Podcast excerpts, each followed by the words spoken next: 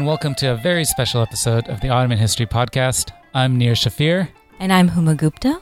We are going to be talking about sound in Islam and contemporary Berlin. We're going to be speaking with Peter McMurray. He's a junior fellow at the Society of Fellows at Harvard. And what makes this a very special episode is that we are basically going to start off, after a very short introduction, with a composition, a sound composition that Peter has crafted. Uh, we're going to listen to it for about 10 minutes, and then we're going to discuss it, jump into kind of the meat of the podcast as well, and discuss this sound composition. So, Peter, welcome to the podcast. Thanks so much for having me. It's a pleasure to be here. Many of our listeners probably know we've had a few pieces of, let's say, soundscapes, recordings from around uh, Istanbul. We've had Nina Ergin talking about the sounds of the mosque and the type of um, audio environment that is produced there. But I think what we have today is something very special. It's a specifically an ethnography through sound, and I think it's really perfect for the format of the podcast itself, which is you know radio, which is not visual in any means. So, Peter, why don't you give us a very brief glimpse of what we are going to be listening to? Sure. So, this is uh, an excerpt from the beginning of a longer piece called God Listens to Those Who Praise Him. It was a piece I composed from field recordings made in Berlin between 2011 and 2014. That's the primary site for my own research, which focuses on contemporary Turkish life, particularly questions of Islam and sound, understood broadly. Mm-hmm. And so this piece is it's a composition, but I, I, think of it as a kind of nonfiction composition, a kind of audio documentary. Mm-hmm. And this is the the first section of it, the introduction. And I think without further ado, maybe we can play this. I would encourage listeners to wear good headphones yes, or please. use good speakers. There's a lot of subtlety to this piece. Uh, I've listened to it quite a few times. Huma Gupta. I have is, yet to listen to it. she has a fresh pair of ears. So between the two of us, we will be uh, very excited to hear this piece.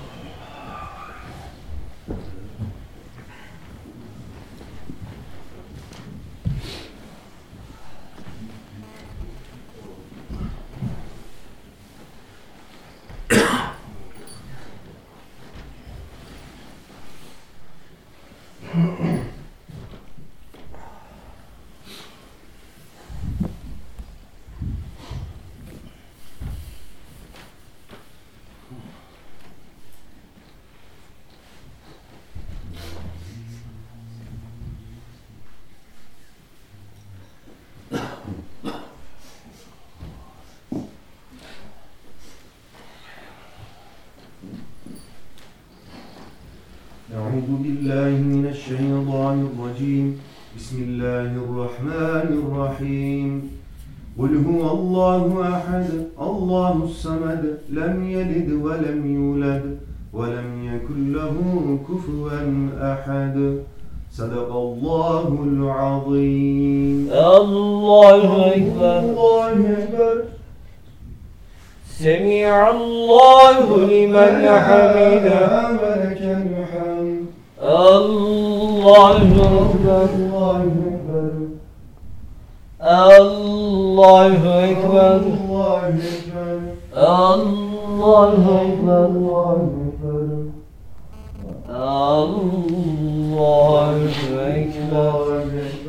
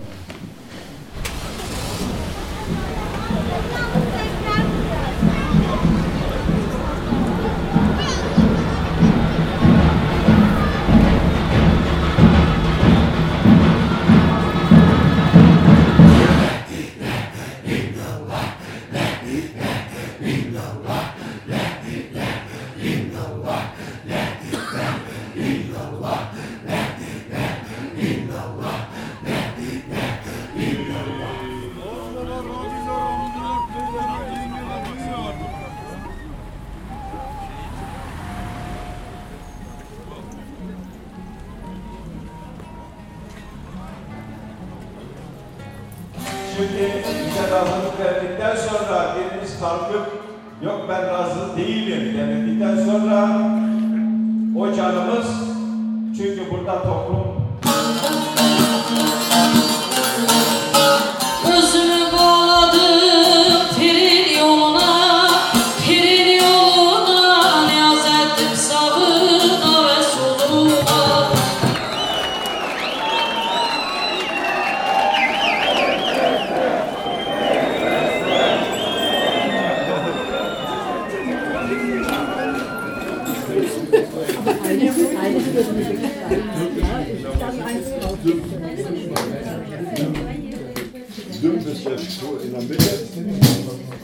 dieses. Ja, ja, ja.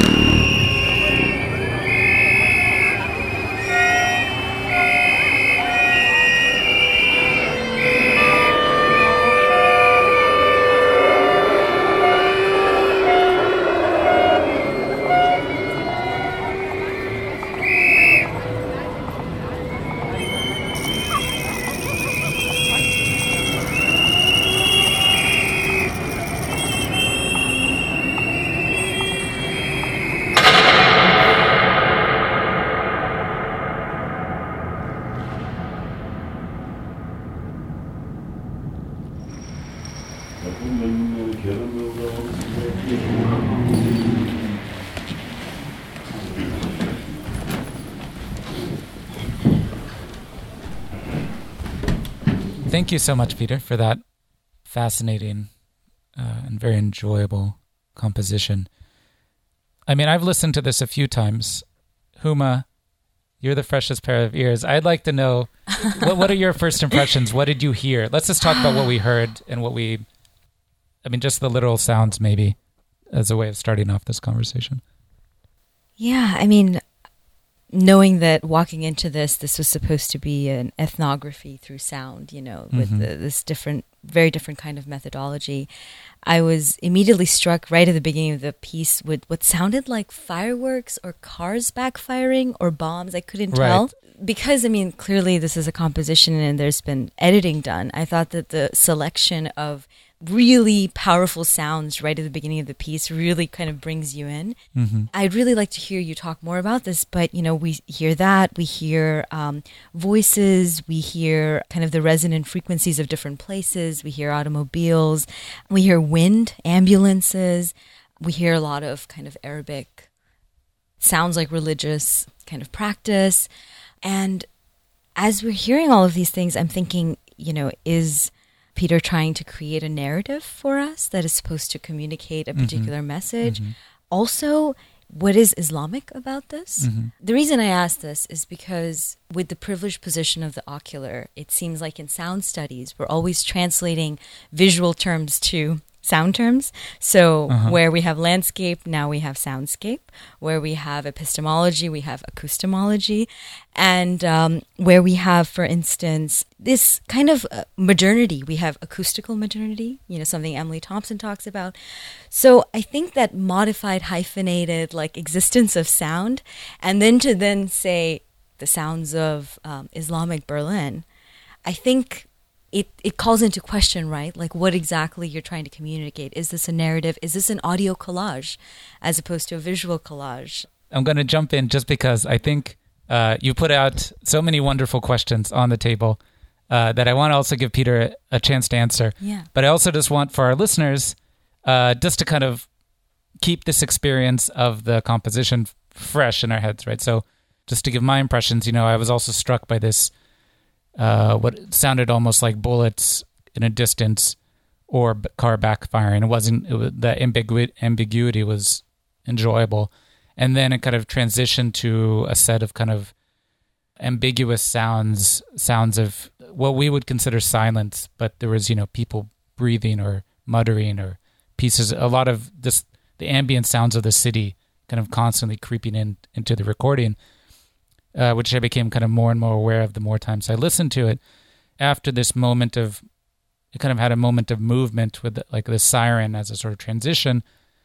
And then it went again into a bit of silence, and then it jumped into kind of, I think, the, from what I understand, the kind of the four religious communities that you were an ethnographer of during your field work. I heard, uh, let's say, a, a general uh, Sunni prayer, which then maybe I think shifted to something more Shi'i, and then a Sufi zikr uh, with the rhythmic breathing and the La ilaha illallah. And then from there, uh, it seemed like it jumped into an Alevi, Cemevi performance situation. After these kind of four distinct sound areas, it kind of, in a sense, dissipated again, always kind of pushing the boundaries between what is the musical, what's the non musical. Uh, you get snippets of conversation, but there's never a conversation that centers the piece in this excerpt. And then it kind of fades out, uh, at least in this excerpt. So thank you for these comments. It's it's always really helpful to hear people hearing, you know, to sort of Right. s- see what people's reactions are to these things. And I find myself as I'm making something like this balancing a variety of different agendas. So one is one we might think of as a kind of knowledge based agenda, which is what are these communities? What are they doing? What can you tell us about that? And that might be a kind of traditional Mm-hmm. anthropological register of doing things, or even just an academic way of doing things. We want to know what it is that we're hearing, what it is that we're doing. Mm-hmm. I find though that this this kind of work opens up a couple other registers uh, to consider as well. One is, I think, an aesthetic one, and you've both sort of alluded to this in different ways. Um, not that this was my driving concern, but um, a piece has to open, for instance. Uh, you know, so I studied music composition. You spend a lot of time thinking about how something opens. You both mentioned this opening sound. Um, I don't know how much to divulge of what these actual things are because in some ways I, I prefer the ambiguity, but I'll say that these are fireworks. And in fact, Right. Yeah. the opening uh, the opening section is all from a New Year's Eve set of a set of recordings on New Year's Eve, shortly after I got to Berlin. Um, so there, there's I I guess maybe a, a kind of purely aesthetic register, which I think a lot of academics Yeah. are wary of. Um, certainly, the history of Orientalism and other projects have have shown ways that aestheticizing the other can be problematic. Um, Yeah. I might bracket a comment here and just say, you know, something we might come back to. I think de-aestheticization has its own risks, and I Right. feel like you know reducing everything to discourse doesn't necessarily do service to understanding across cultural barriers otherwise. But Mhm. um, one of the things thematically that I'm really interested in this opening, um, which maybe straddles between knowledge-based thinking and you know a sort of aesthetics, is a question of interiority and exteriority. So there's a lot of cutting back and forth. We're sort of outside in a world of fireworks and subway rides and you know street musicians climbing onto the the U-Bahn in Berlin, Mm-hmm. and then we're inside a Sufi community as they're preparing to pray. Um, you know, they're a Sunni, essentially Sunni community. And I think one of the, the real distinctions that makes Berlin particular compared to, say, Istanbul or other places is that there are clear barriers between inside and outside. Right. And, and it really applies to the performance of Islam, particularly. So there's no call to prayer that's public. There is Right. very little that's done, even in courtyards. At the same time, you have a lot of sort of political pressure on groups that have who have their mosques sort of situated back away from the street. You know, let's just i mean since this is uh, the ottoman history podcast uh, uh, let's let's insert a little bit of history into here uh, Yeah. give us a short story of kind of who who what is the turkish community the muslim community in berlin okay let's start with that Sure, and then we'll talk yeah, about the yeah. ethnography part of it Um, so in the fall of 1961, uh, the the Berlin Wall is, is constructed this August. A couple months later, uh, West Germany makes a labor agreement with Turkey. This is not the first time they've done this. They've done previous agreements with places like Italy, but it's the first time that they're making this kind of labor agreement with a Muslim majority country. And so, starting in fall of 61, you have thousands of Turkish guest migrants or guest laborers um, coming and they settle in many places, but Berlin becomes a really central place for that, and particularly the areas near the Berlin Wall. At that Mhm. point, that was the least desirable real estate probably in all of West Germany, and those neighborhoods to this very day remain, um, you know, really the center of Turkish culture in Berlin. Of course, you know, to use a term like Turkish, we can imagine all the other kinds of groups that are Right. labeled into that. People coming from Turkey, and I think these issues, these issues then definitely predate what you know the Turkish Republic is. But you have Alevis, you have a lot of Kurds, Right. And in, and it's specifically that a lot of people are coming from rural areas. So Mhm. people come from southeast Turkey. Uh, rather than coming from Istanbul, though there is some of that, um, and so you end up having sort of competing cosmopolitan identities. where you have these groups of people who are essentially rural, coming from rural spaces, moving to Berlin, versus a kind of Istanbul identity of Turkish modernity. Right. Um, so there's a lot of kind of cultural back and forth about what's happening in, in Berlin and Germany. So let, let me give an example of one of these communities um, that I find particularly interesting, and it, it it ties a lot of these issues across sort of older conversations, or that is conversations dating back into the Ottoman past, and as well as things right now. Um, th- one of the congregations I worked most with was a um, Halveti Jerrahi Sufi group. Mhm. Um, the Jerahi order was founded uh, right around 1700 um, in Istanbul, and it's an interesting group. They call themselves the Son Tarikat, the last tarikat that was sort of sanctioned to be established. I mean, Uh-huh. they're they're a branch of Halvatiya, but um, and they're very strong. They're one of the, as as far as I can tell, they're one of the groups that has weathered the sort of last ninety years um, of the Turkish Republican experience in terms of maintaining some coherent identity, continuing their practices.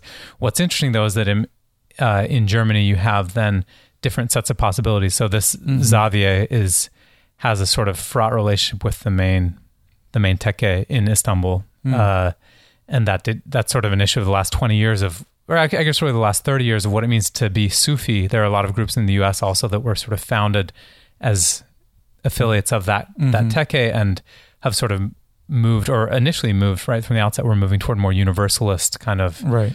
um, new age practices. This group is very insistent on maintaining adab, maintaining a lot of these kind of markers of what we might think of as authenticity, and yet they still have these kind of tensions of who should decide what kind of Sufism can be created institutionally in Germany. Right. Um, and these issues then resonate back and forth between the two places pretty intensively. And that's, you know, independent of sound, but then sound becomes a really interesting marker um, in terms of how you articulate these identities, who can hold an authorized meshk, for example, the, the musical What's- okay. rehearsals um, that, that, you know, Sufis will use to essentially rehearse their ilahis that will be sung during a zikr, uh, who is authorized to, to transcribe and notate, you know, ilahis and circulate them So an ilahi is is the um, the repetitive repetitive zikr.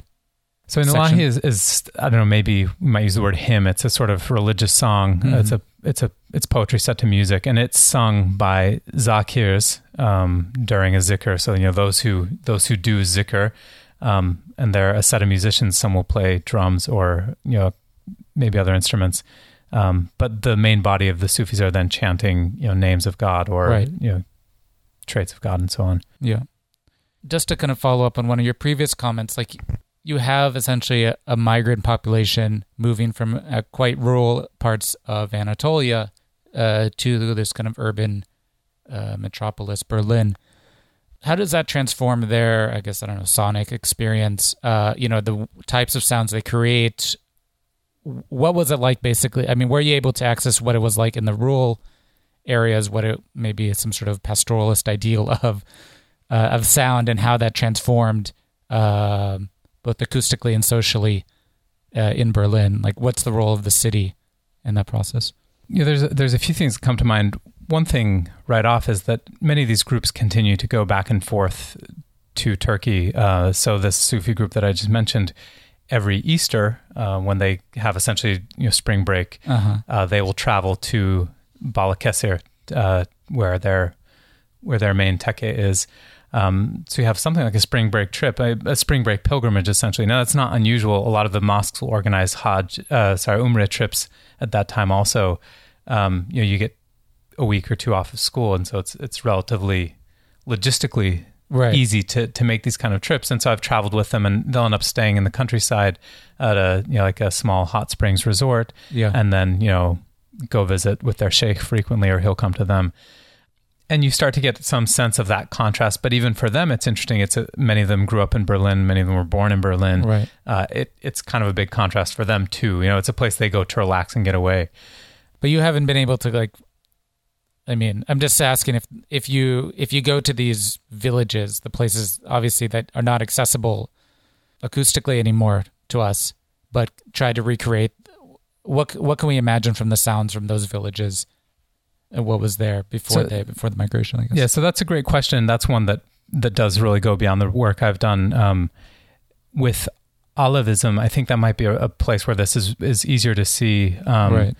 Because you've had sort of back and forth transformations. It's maybe more pronounced than what I was talking about with these Sufis. That uh, in the last thirty years or so, you know, you've had this Alevi revival, maybe forty years.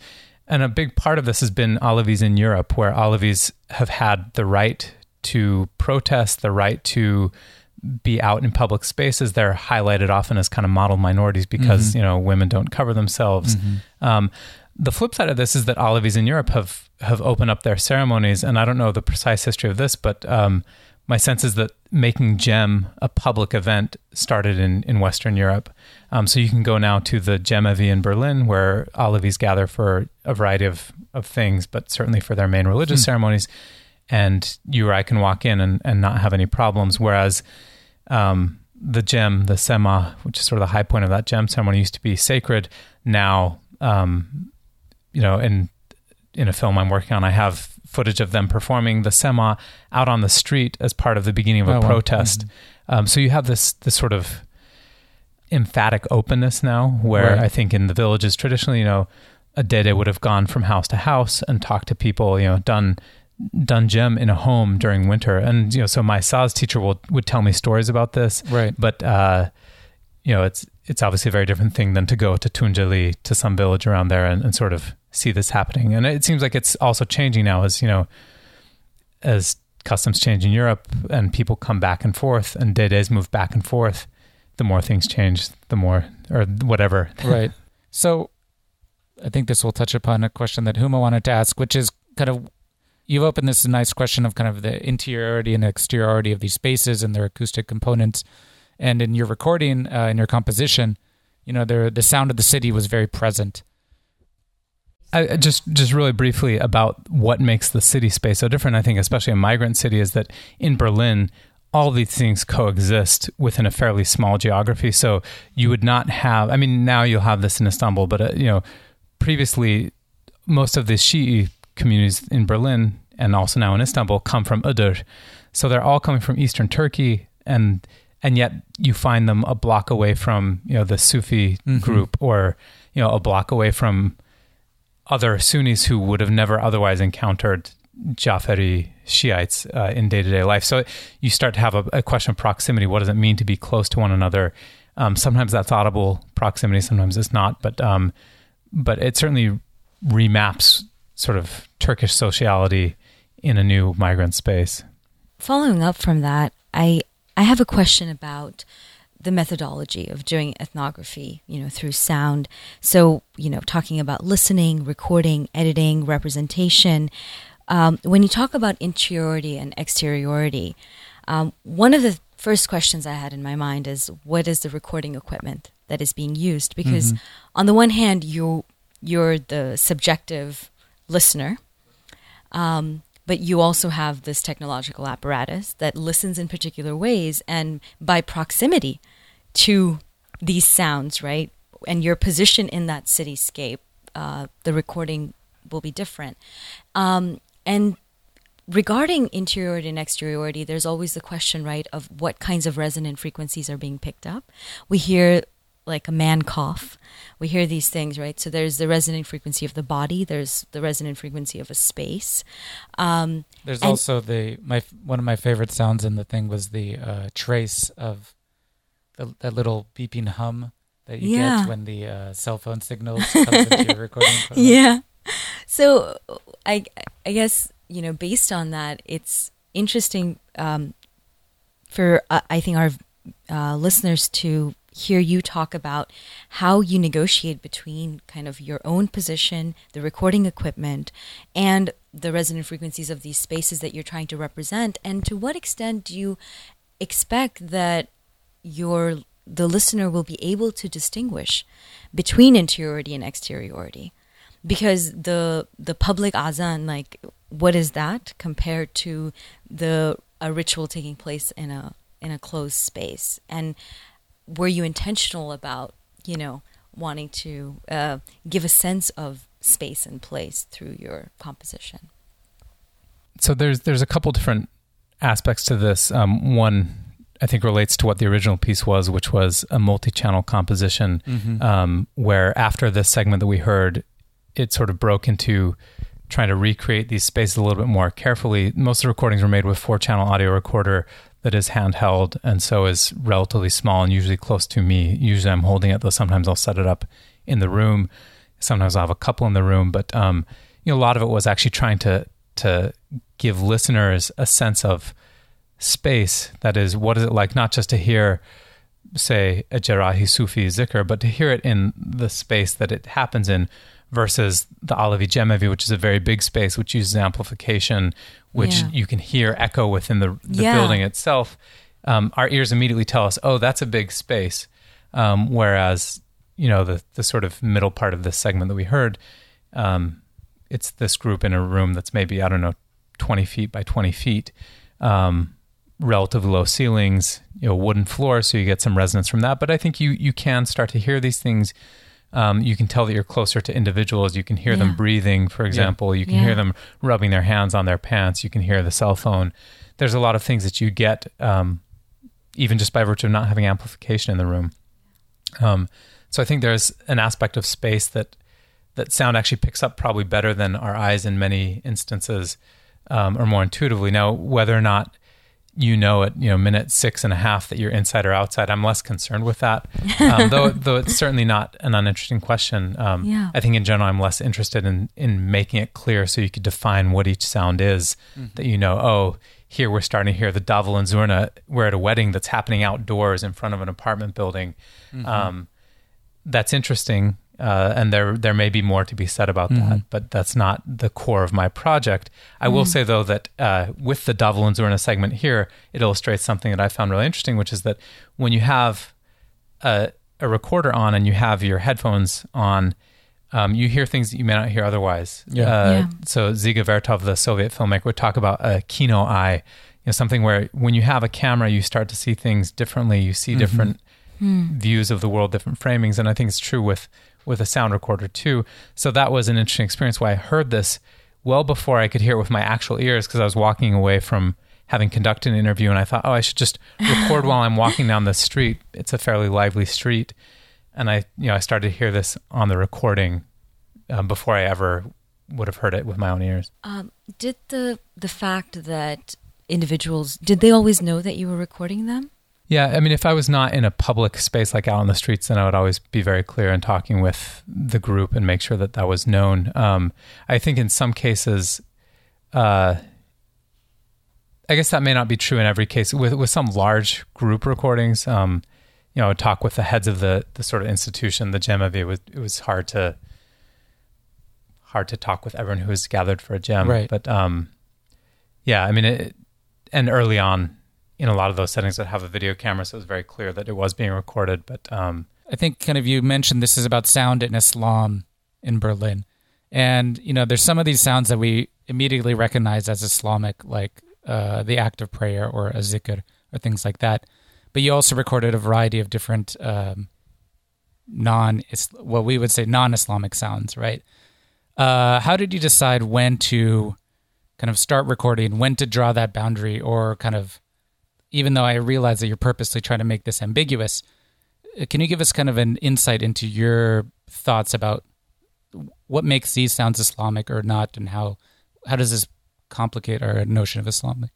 Um, so it seems like there's maybe two questions here. When when would I record and what is Islamic? Right. Uh, and they're both interesting and, and kind of different. So I started the project not thinking I was doing a project on Islam. I thought I was doing something on Turkish musical practices in Berlin. I, Yeah. I thought that the city would be my unit of study, Mhm. but I did not think this is going to be about Muslim communities here or there or anywhere else. Um, and there is something about the serendipity of fieldwork that I met a bunch of Sufis pretty early on, and I met uh, a number of Alevis also very early on, and that sort of took on its own momentum. Mm-hmm. Um, I think for anyone who's made media, you know, documentary media, there is a sense that you want to be capturing a lot because it's not always clear at any given moment what it is that you need to be ca- capturing. But also, I think it's important to, in terms of sort of establishing a relationship, to make clear that with some of these communities that I was there to be recording, not just to be talking. Um, so that wasn't a surprise, but that that was clear that oh, I'm interested in actually documenting and preserving what it is that you do every Friday night. I mean, not that I was recording every Friday night at zikrs, but you know, to make clear that part of what I was hoping to get out of attending was to be able to record these things, to give those copies back for sure, but also to have sort of a document for myself to see, okay, one week to the next, they use these names and not those names or whatever else. Um, the question of what is Islamic, though, I think is um, a much more complex question, uh, and it goes in so many directions. Right. Um, thinking about you know what Shahab Ahmed has written recently, uh, to think about as some kind of. I mean, clearly there's a, there's a lot that could be said about this. Um, I often wonder whether it makes sense to include Alevi material in this. Um, There were I, I was not recording anytime when this happened, but on more than one occasion when they would have sohbet conversations where the Dedes would sit and sort of field questions, uh, young people, you know, Alevi teenagers would raise their hands and say, "I get harassed in school because my Sunni friends say I'm not Muslim. Are we Muslim?" Uh huh.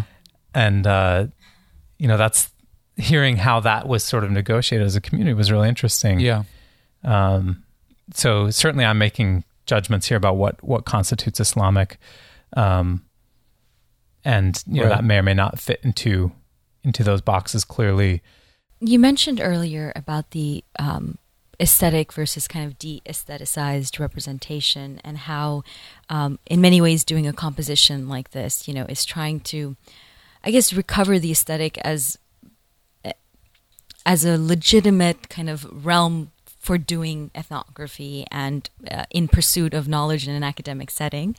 Um, but given that, in terms of your process when you're composing, I'm curious about the aesthetic strategy. You know, is is there a narrative strategy? Is it about eliciting an affective response? You know, what as the composer is being communicated for you? You know, it's it's an interesting question. This relates to the the one before that. Um, you know, it's sort of layered. I guess you know the aesthetics is already predetermined by certain discourses. So one thing that was very much important for me in this piece and the title of the piece, Mhm. Sami Allahu liman hamida, God listens or hears those who praise Him.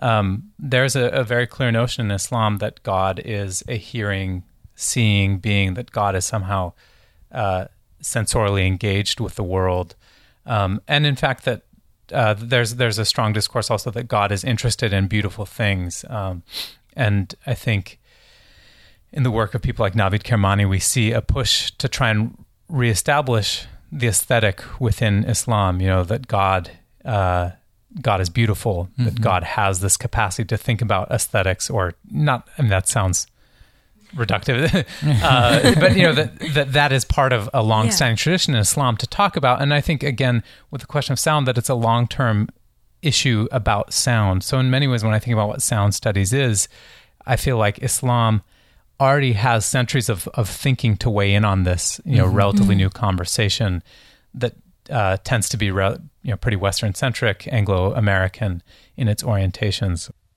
Now, for our listeners, we are going to jump into another composition, another, let's say, clip of audio sound that we will listen to again from Berlin. We won't tell you right now what it is. Put on your headphones closely, pay attention, and we will listen to this uh, clip.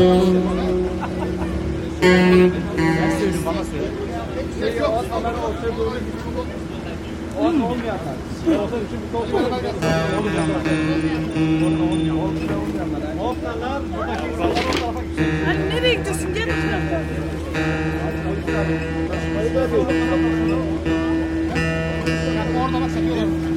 Sakin ol başkanım. Çok gerginlik olacak.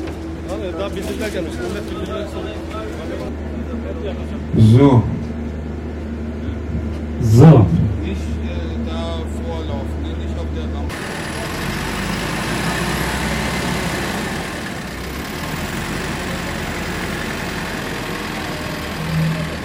Birinci kamyonun önünde duran görevliler, dört tane görevli lütfen buraya gelsin.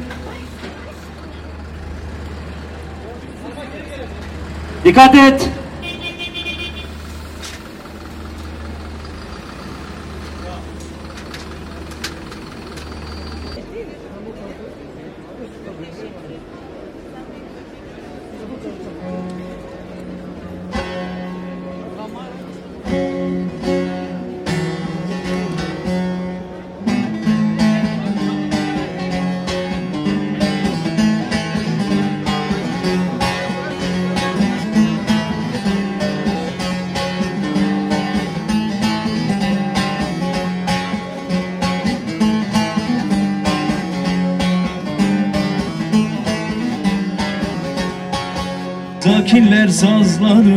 Çalalım hele.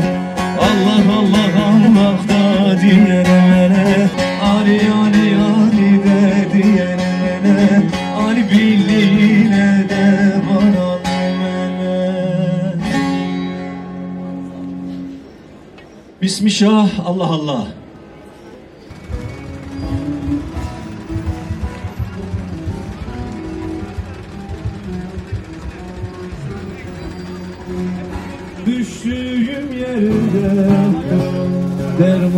sende Düştüğüm yerde Düştüğüm yerde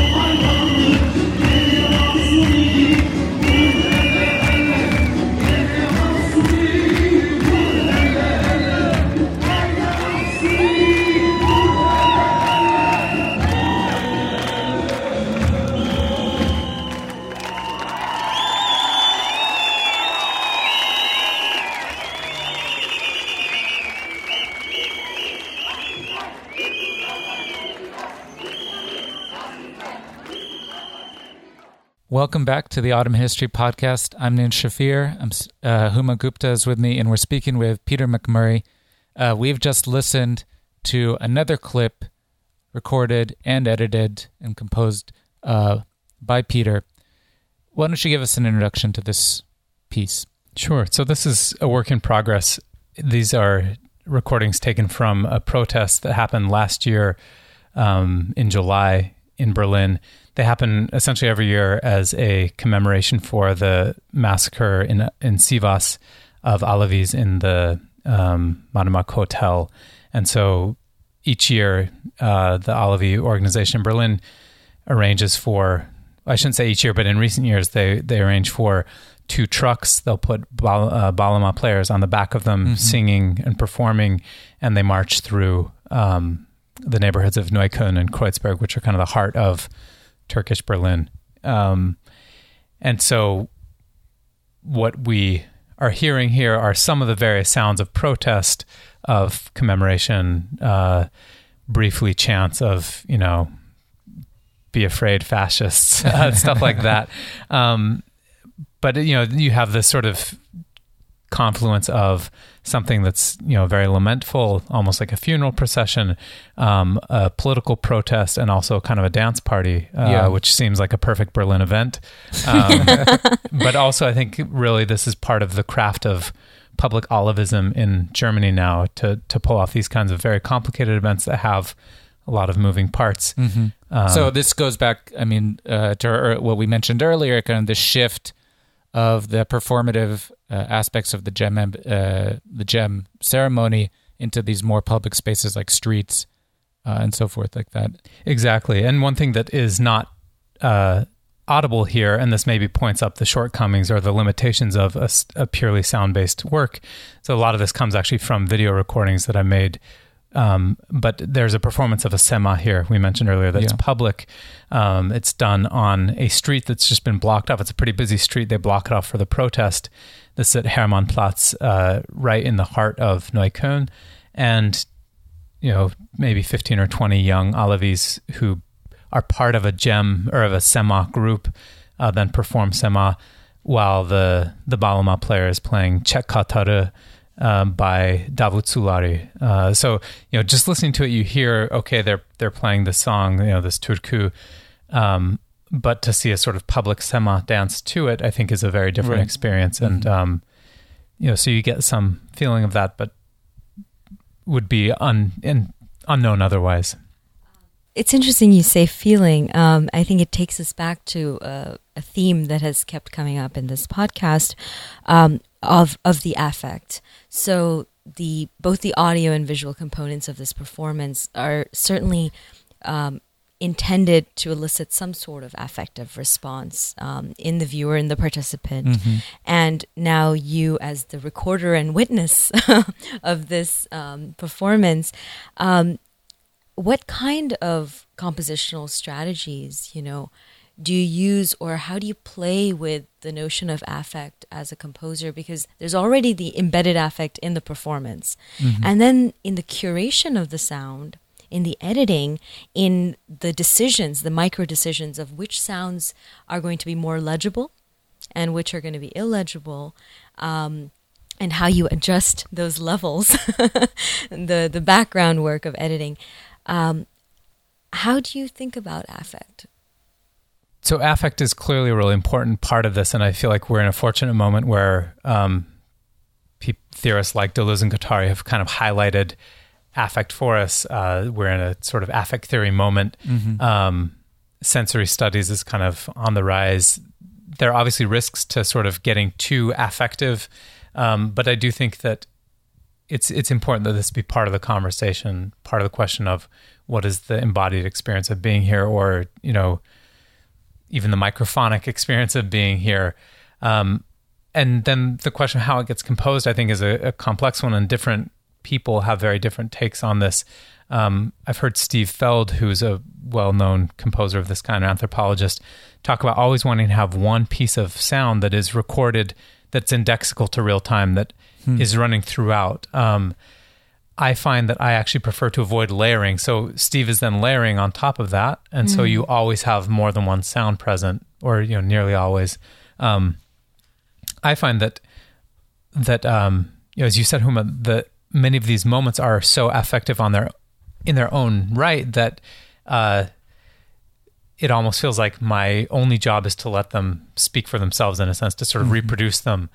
Um, and you know, some of the most powerful experience I've had as an ethnographer I've been in certain spaces, sometimes with a microphone on, sometimes not on, um, where the sort of affective level of a ritual is sort of ramping up Mhm. because that's part of the ritual. Um, I think you see a lot of this during Muharram, both with Alevis and also with Jafari Shiites, um, and uh, the the contours, the emotional contours, the affective contours of what they're doing. I think elicit these issues.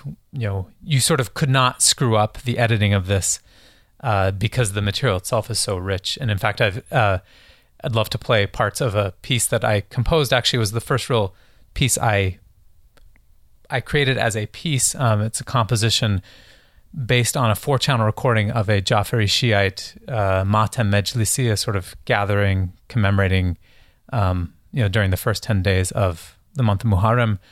Um, I think this is from day eight, but uh, you know, it's it's a nightly gathering, and there's a lot of contour to this. It starts with a sermon that leads into a sort of retelling of the events at Karbala, where the Imam is weeping.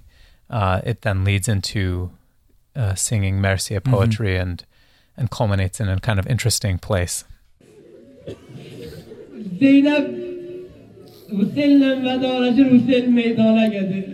Zeynep adı Arap olur anası Zehra'nın bir vasiyeti var idi. Hüseyin'e bir eski köynek vermişti.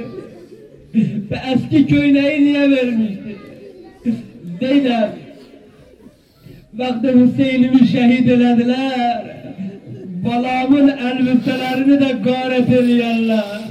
Zeynep bu eski köyneği Hüseyin'ime giydir ki o düşman Hüseyin'imi balamın bedenini çıplak bedenini sıcak kumlar üstüne atmasınlar.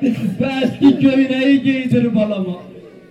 Sonra aşura vakti gördüler Gördüler düşman bedenlerden ayrılıp da Zeynep ele kaça kaça gelir meydana Gelir Hüseyin'in bedeninin başucunda Allah görür başta da bedende baş yoktur. Ay ay Hüseyin Ay benim kardeş Ay benim kardeş Ay susuz kardeş. Değerinde anladım emniyedir Hüseyin'in bu kadınlara Öten başında bedelin yoktu kardeş üstünden öpe. Ay vay Hüseyin!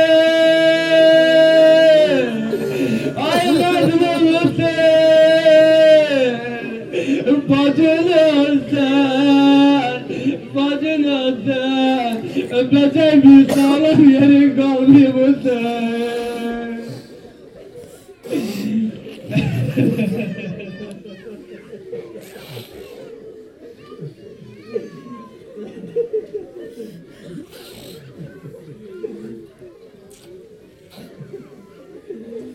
Hüseyin'im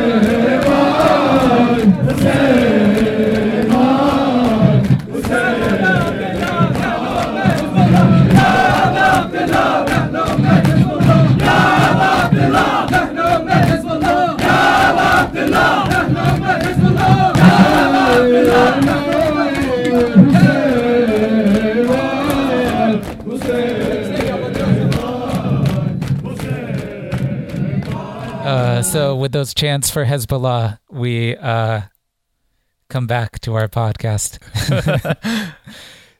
why why were they chanting Hezbollah at the end? So first of all, I have not gotten a great answer to this. I think that when I ask about Hezbollah, uh, the answers get very short.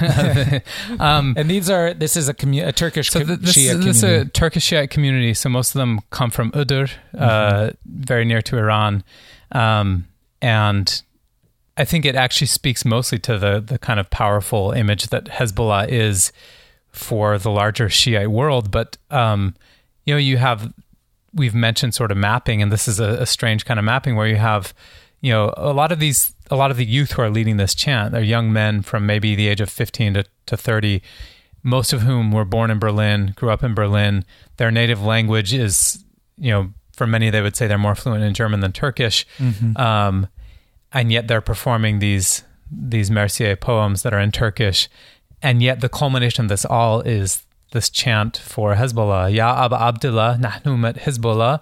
But even that, I think, points to you know framing what Hezbollah is within the kind of heritage of the Ahli Bayt and thinking about um, Hussein and Ali, Mhm. you know, Abba Abdullah as the sort of genealogy of rightful believing and and protest. And I, I- you know, obviously the events at Karbala have this amazing multivalence that are lament, their protest, um, kind of all at the same time.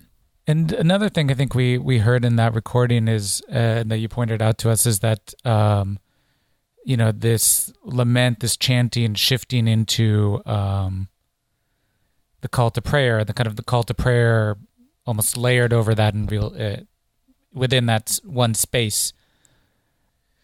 So this brings up, I think, an interesting question, which is kind of again just to go back to this: what is your role as an editor? You know, what do you see? you call i mean you purposely call these compositions not necessarily just soundscapes or even sound mapping you know you've gone to berlin you've done these ethnographies how do you see your role as an anthropologist uh, expressed in your editing of these um uh, i don't know recordings Yeah, I mean the the terminology issue is a hard one, and in some ways, I'm happy to leave that to other people to sort out. Uh, I don't write about my own compositions or, or pieces very often, and um, Mhm. I don't know what they should be called. Some people do use soundscape composition. To the degree that the word soundscape is useful to me, I think actually this composed kind of form is is maybe the most interesting. You know, the word itself etymologically would suggest the scape part of it would suggest some kind of creation Yeah. uh, on the part of not just a passive recordist or a person standing on a street. Um, to me, the idea that like the soundscapes, everything around us seems useful, but maybe a little too vague. Whereas something that you create, you know, maybe that's an interesting way to think of it. Um, I see my role as variable. I mean, I see my role as trying to convey something that I'm not conveying through words, Mm. uh, and so different projects take on, I guess, different different sort of personalities or have different characteristics. So the piece we just heard initially, um, I sort of premiered it on an electroacoustic music concert. I called the piece uh, "Holy Weeping" in parentheses amplified. Um, to me, the weeping part is actually the most powerful Mhm. trajectory here, and you have not just the imam, but certainly the imam with this kind of practiced, but obviously also very powerful weeping. Uh, you have people all around you weeping. Um, you know, I had to turn down the levels because the microphone that the, the imam is using is actually very loud.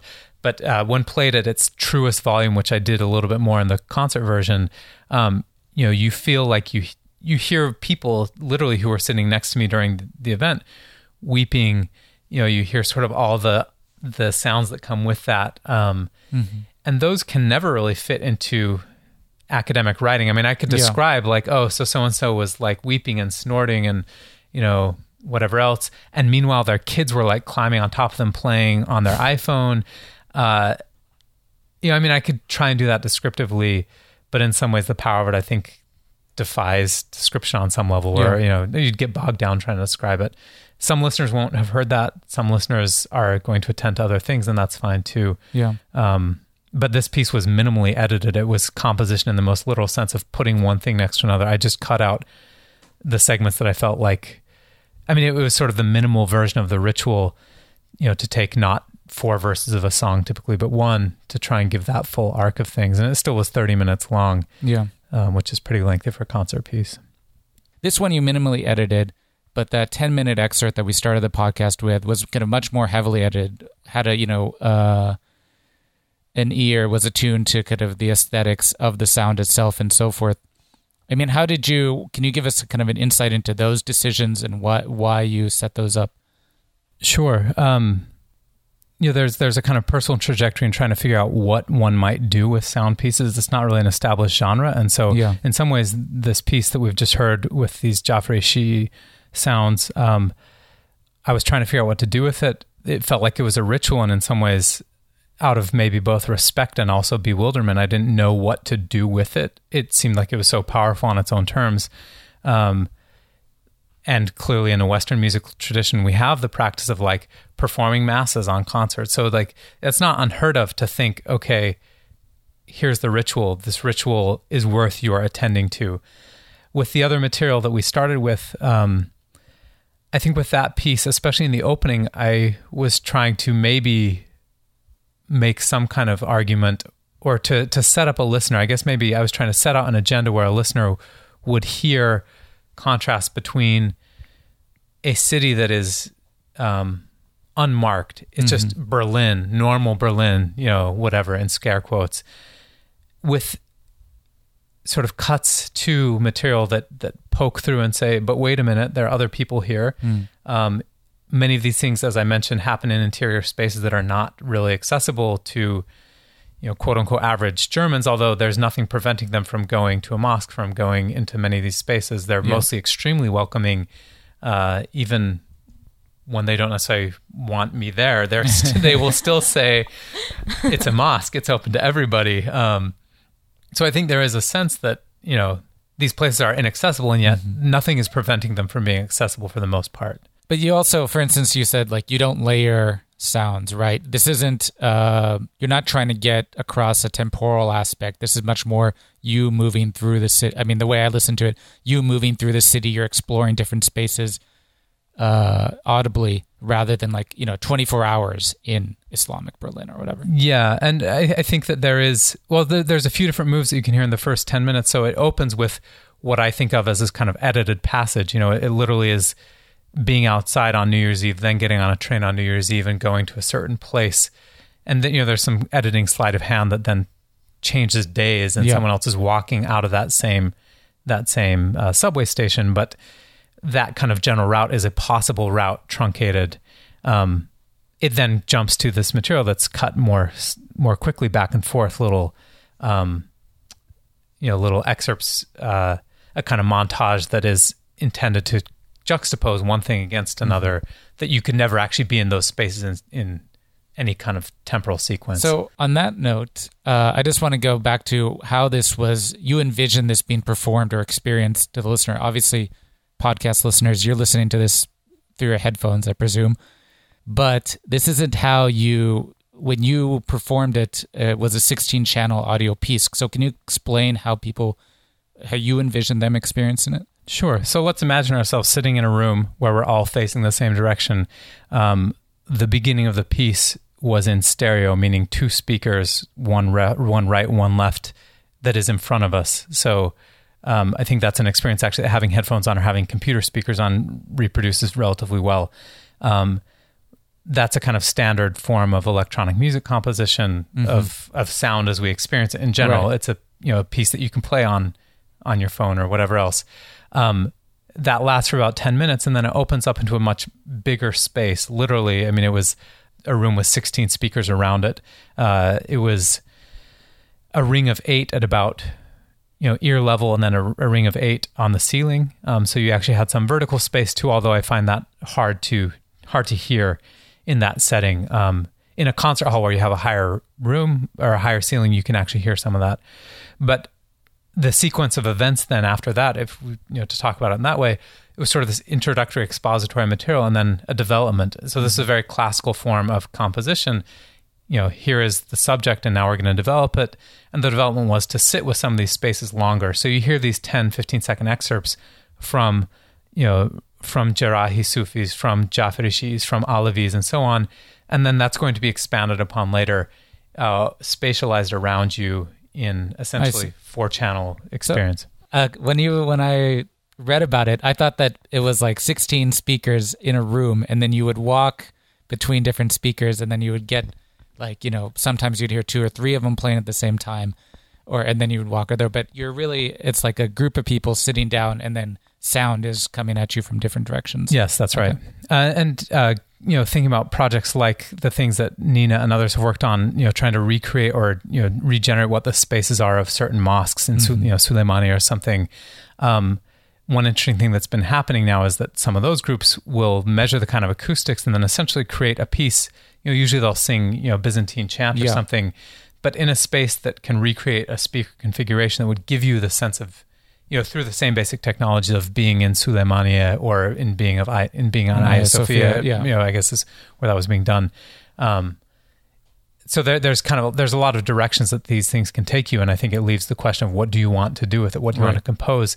Um, so I'm actually working now on an installation piece that would be exactly what you're talking about, where these things exist in fixed places, and if you want to be closer to them, you walk toward them. You know, you might hear them overlapping, but um, you know, if you want to experience it, you choose as a listener to sort of have some more agency in that process. Mm-hmm.